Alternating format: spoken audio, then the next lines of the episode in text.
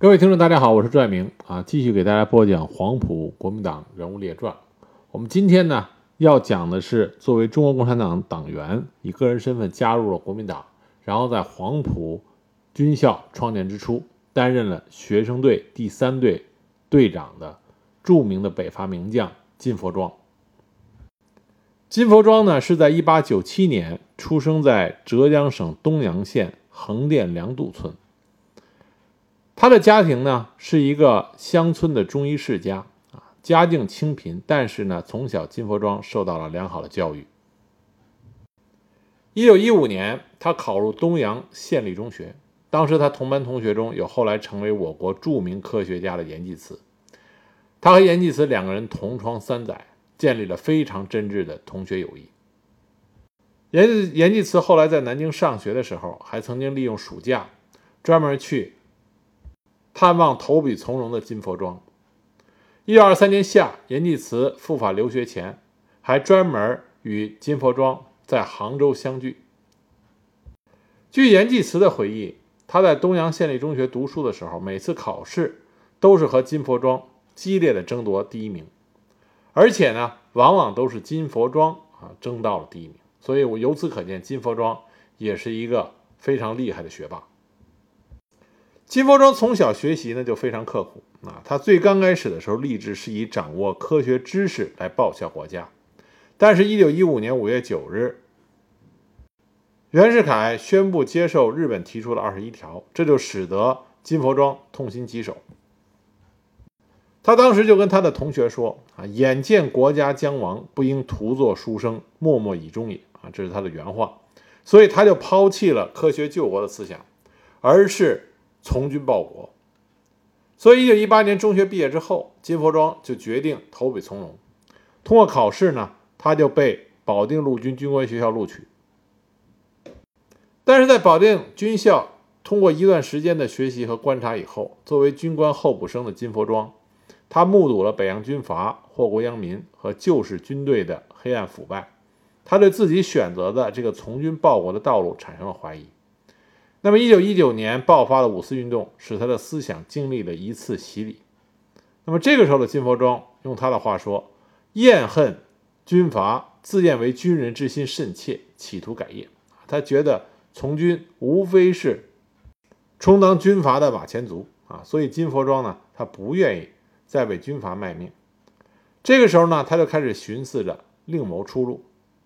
恰逢一九二零年直皖军阀开战，保定军校一度停办。这样的话呢，金佛庄就把妻子送回家乡安顿，然后考取了厦门大学。这个期间，他研究教育与文学，而要求改造社会之心非常的急切。但用他自己的话说啊，这个时候思想浪漫，近乎于无政府主义者。金佛庄在中国共产党早期的这些军事人才里是非常难得的啊，他不仅仅有着杰出的军事才能，而且他在思想上。信仰方面、理论方面，都有着非常深刻的见解。那么，在厦门大学读书期间呢，金佛庄得以自由地选择阅读和探索各种新思潮，接受新学问。但是，厦门大学呀，当时学费是自理啊，必须要自己家里出钱。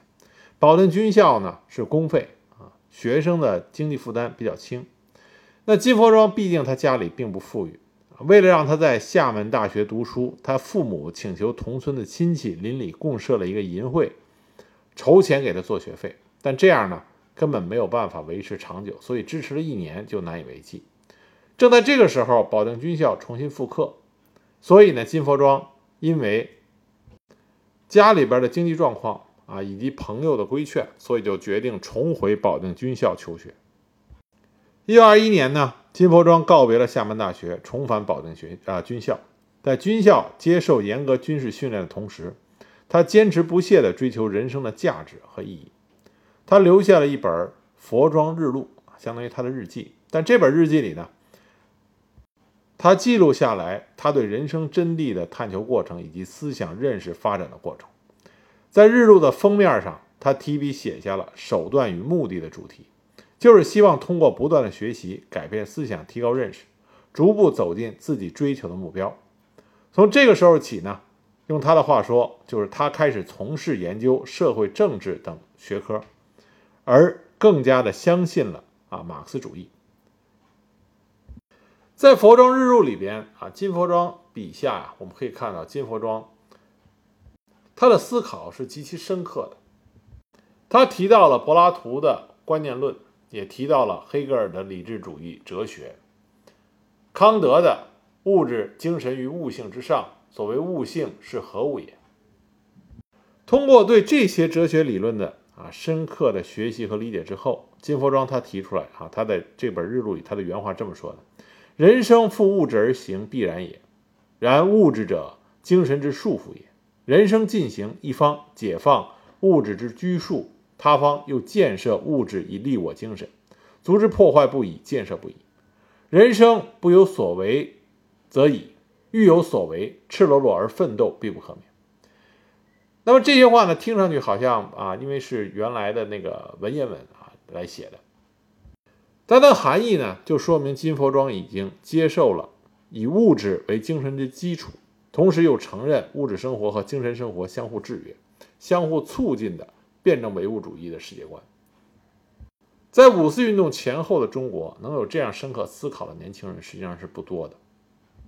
一九二二年，金佛庄加入了中国社会主义青年团，啊，走上了他寻求已久的去拯救他的祖国、解放人民的革命道路。当时金佛庄呢，联合军校内四十多名志同道合的同学，组织了一个学生团体，就是我们上一集曾经提到过的人须社。因为郭俊呢是金佛庄的好朋友，他们都是啊人虚社的骨干。金佛庄呢是人虚社的几个领导人之一。当时呢，他从改造社会、救国救民的宗旨出发，希望通过这个组织的发展活动，能够罗致各省革命军人的同志，以谋中国之革命。他考虑到人虚社的成员都即将毕业，不久就要分散各处，不能聚首一堂，互相亲口研究对付社会的方法，所以主张不能不先有一个准备。他设想了一个分成三个阶段，逐步掌握军事实力以改造中国的方案。第一步呢是个人的方法，其历程自初级军官至中级军官。第二部分呢是部分的方法，其历程由中级军官至有实力的。中间人物，第三步是全体的方法，是中国改造的实现。他一再的告诫自己这个团体里的同学们，如果将来真的掌握了一定的军事实权，绝不能忘却和背叛革命的宗旨。从人须社这件事情上，我们就可以看到金佛庄啊非常厉害的组织才能啊和领导才能。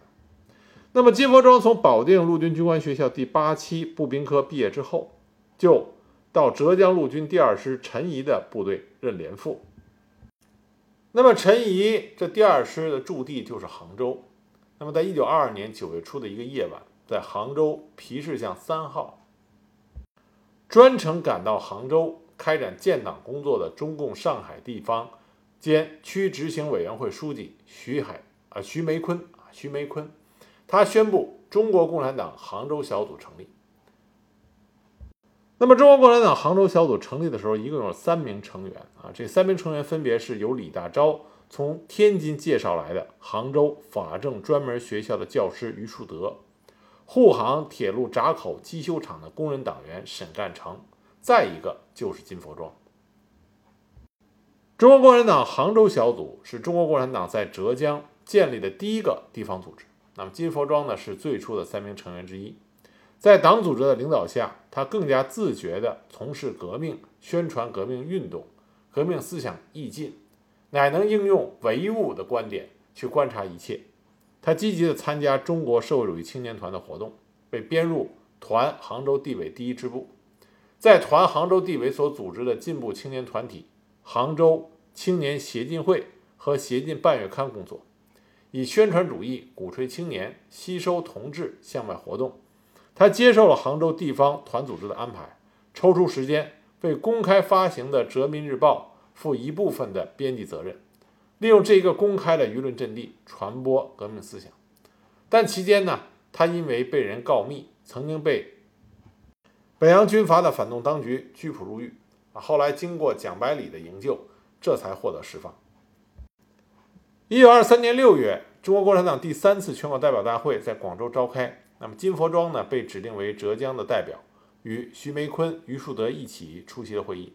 中共三大之后，杭州党组织召开党员会议，由中央执行委员会候补委员、上海区委委员徐梅坤传达了三大的会议精神啊。然后呢，一批党团员执行党的决议，以个人名义跨党加入了国民党，其中就包括金佛庄。那么金佛庄呢，能文能武，而且文武这两方面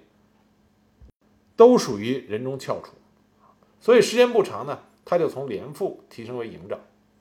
他的才干受到上级党组织的重视。徐梅坤当时就向任中共中央委员的毛泽东极力的推荐过金佛庄，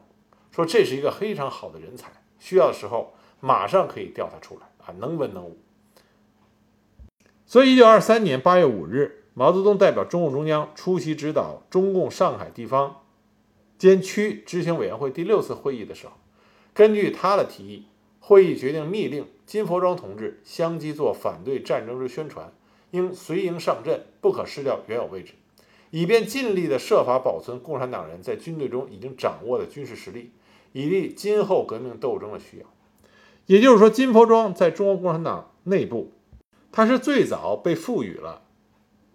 要掌握为中国共产党效力的军事力量，这个非常重要的任务。那么由此也可以看出啊，毛泽东、毛主席对于金佛庄啊，在早期的时候对金佛庄是非常重视，也非常欣赏他的才干。一九二四年一月，国民党一大在广州召开，第一次国共合作正式形成。中国共产党积极协助孙中山创办黄埔军官学校，培养新型的革命军事干部。所以，党组织决定派金佛庄到广州去参加黄埔军校的创建工作。那么，在黄埔军校正式举行开学典礼的时候，金佛庄被任命为军校第一期第三学生队上尉队长。他充分发挥了自己掌握的丰富的军事知识。平日除军事教育之外，有努力于政治工作及党务活动，所以受到了黄埔军校首任党代表、国民党左派领袖廖仲恺的器重，在师生中也颇有威信。当时黄埔一期的很多学员啊，包括像陈赓、杜聿明、关麟征、孙良等等，对金佛庄都非常敬佩因为金佛庄在文武两方面都让他们心服口服。陈赓就经常的向金佛庄请教问题，而金佛庄本人呢也不摆谱，愿意和这些学员们交流啊畅谈，和他们亦师亦友，关系非常好。在黄埔军校成立国民党特别党部的时候，金佛庄被推选为特别党部的五名执行委员之一。啊，我们这里要强调啊，他是国民党的特别党部，不是共产党的特别党部。能在国民党的特别党部，他成为五名执行委员之一，说明金佛庄的威望啊很高。在军校期间呢，他积极的支持和参加了以共产党员、青年团员为骨干的中国青年军人联合会。青军会和孙文主义学会之争啊。冲在最前面的是学员，但是背后呢都有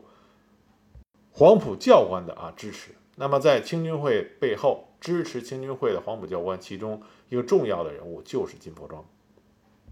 金佛庄呢不仅军事能力强，而且他笔杆子很厉害。在黄埔军校任职期间，他通过对旧式军队生活的观察了解，运用马克思主义历史唯物主义观点进行了研究分析，写成了《军官的心理》一文。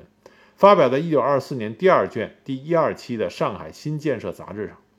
在文中呢，他从军队组织、军队生活和时代潮流三个方面，剖析了旧式军队内部腐朽黑暗的上下级关系和军官们残忍、冷酷、好乱和诈伪的心理，使他们成为内乱的主要分子。绝大多数的军官昏醉于这种发财的梦中，而上级军官径直就是放纵生活。这批掌握着枪杆子的旧式军队的军官们为所欲为，把中国闹到现在的田地。他揭露了北洋军阀统辖的旧军队黑暗腐败的现象和本质的基础上，他表示应该进行改革的这种观念，要求迅速建设新型的革命军队。他的这篇文章呢，在黄埔军校引起了很大的轰动，也让蒋介石看到了金佛庄非同一般的杰出才能。从一九二四年十二月起，金佛庄先后任黄埔军校教导团第二团第三营营长、国民革命军第一军第一师第二团的党代表和团长等职。为了巩固大革命时期的广东革命根据地，他率领以黄埔学校学员为骨干的革命军，参加了平定商团、平定滇桂军阀刘洋的叛乱，以及讨伐广东军阀陈炯明的两次东征。根据史料记载，历次战役，金佛庄冲锋陷阵，无不身先士卒，作战计划尤为周密。他智勇兼备，不特能决战疆场，且能运筹帷幄。在第一次东征中，金佛庄所在的教导二团奉命增援棉湖大战，途中与敌遭遇。金佛庄率领第三营奉命占领左翼高地，掩护全团侧翼安全。他当时就判断敌人也有可能抢占这个高地，所以派第九连就近火速上山抢占高地，并且率领后续部队向高地运动。果然不出他的所料，刚刚的到达高地，就与敌军展开了交战。在抵挡敌军轮番进攻的激战中，金佛庄赶到前沿，冒着枪林弹雨，鼓舞士气，勇敢冲杀。指挥全营官兵打退了敌人无数次的反扑，并且趁黄昏时敌人疲惫之际，率队发起了突然反击，将敌人彻底击溃，为取得整个战役的胜利提供了有力的保障。而在战后呢，因为他所率领的第三营因勇敢善战，成绩灿然，为教导二团获得了党军荣誉旗。回师广州以后，在平定浏阳叛乱的时候，第三营。也是战线中的中间者，出色地完成了强攻龙眼洞、观音山等战斗任务，受到了上级的嘉奖。因此，在国民革命军第一军成立的时候，金佛庄因为战功卓著，升为第一师第二团党代表团长。那么，廖仲恺被国民党右派阴谋刺杀以后，金佛庄率部坚决镇压了啊反革命势力。一九二六年三月，啊中山舰事件爆发，当时蒋介石呢。强迫所有的中国共产党员全部退出第一军。这个时候，金佛庄正率领着第二团驻扎在汕头前线，那他也被解除了职务，调回黄埔军校，改任步兵第一团军事学主任教官兼改组委员委员长，以及法规编审委员长，领导编审黄埔军校的法规制度。那么，虽然蒋介石知道金佛庄是一个公开身份的共产党员，但是对于金佛庄的才华，蒋介石极为的赞赏。所以几次利用浙江同乡的关系拉拢他，暗示只要他脱离共产党就予以重用。蒋介石为了拉拢金佛庄呢，几次都是单独啊召见金佛庄，并且跟金佛庄说：“你退出共产党不用发登报声明啊，只要你愿意退出共产党，不用公开声明，你只要跟着我就可以。”那么金佛庄呢，一直没有和蒋介石彻底撕破脸啊，都是应付他。那么蒋介石逼得紧的时候，他就跟蒋介石说：“请校长容我以后再做考虑，就避免了双方的正面顶撞。”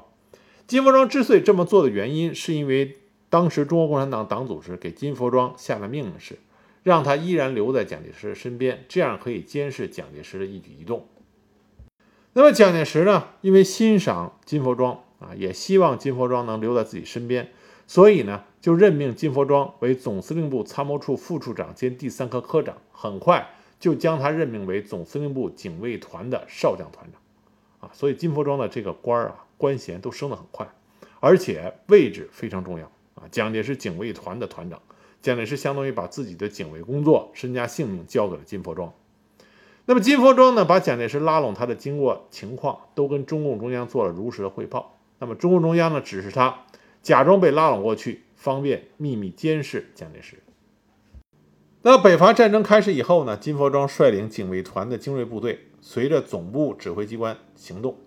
转战了广东、湖南、江西等地。一九二六年秋，中路江西一线的国民革命军第一军第七军遭到军阀孙传芳部三个主力军的阻击，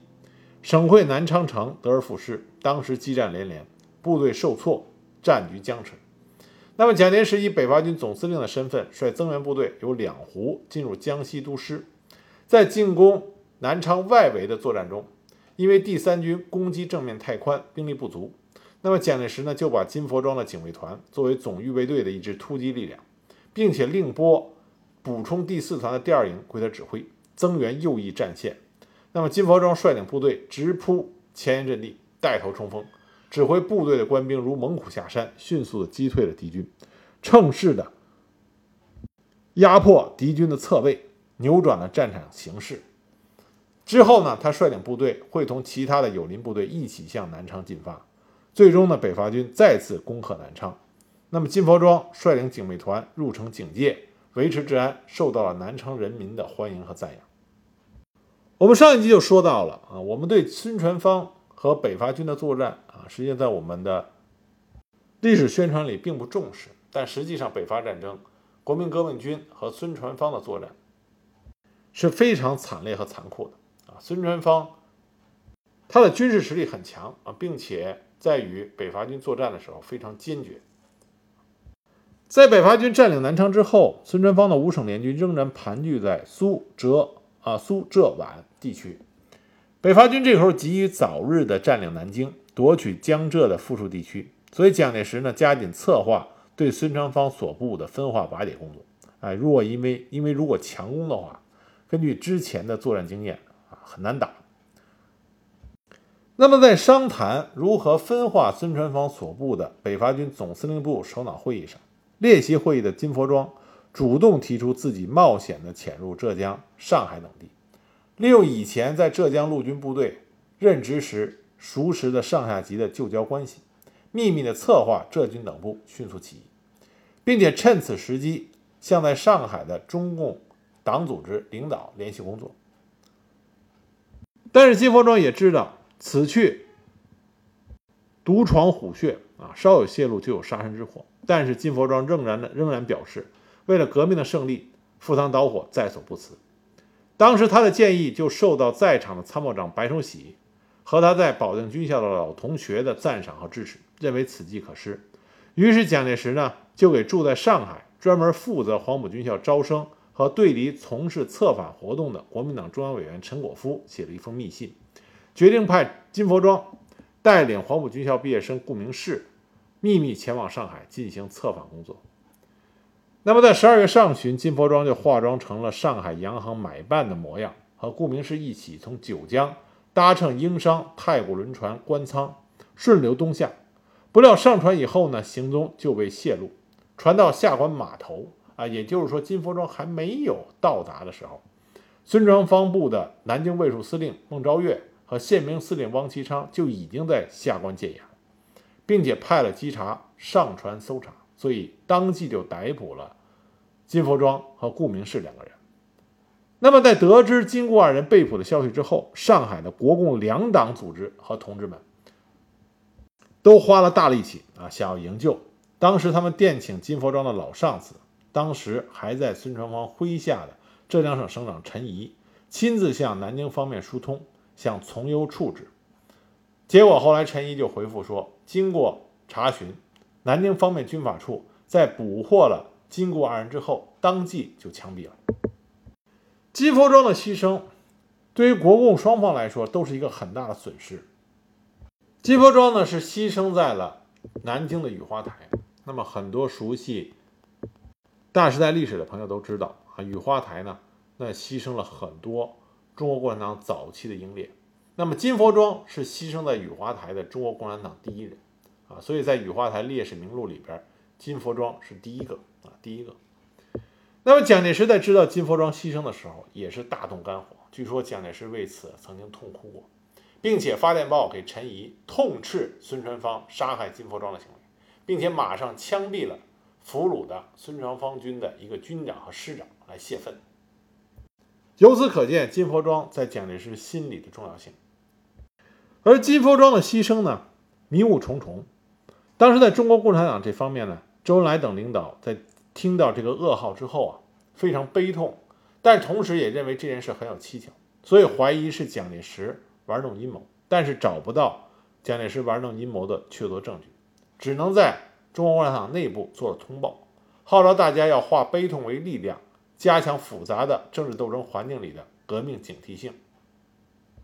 但到底谁泄露了金佛庄的行踪呢？因为很明显，孙传芳的警备司令孟昭月是提前知道了金佛庄要来的情报，这样才把金佛庄直接在船上就被抓捕啊，然后迅速的就被杀害了。那么谁泄的密呢？这个后来一直到档案揭揭秘啊。一直到了九十年代的时候，这个谜团才有了一种可以接受的解释。金佛庄的行踪呢，是被英国人啊给出卖的。英国外交部远东中国地区情报档案披露，在大革命时期，英国政府为了阻挡广东革命政府的国民革命军北伐，在汉口、九江、南京等地安插了大批的英国特工。那么这些特工呢，以各领事馆和英国太古轮船公司、颐和洋行等机构为依托，收集军政情报，为北洋军阀提供帮助。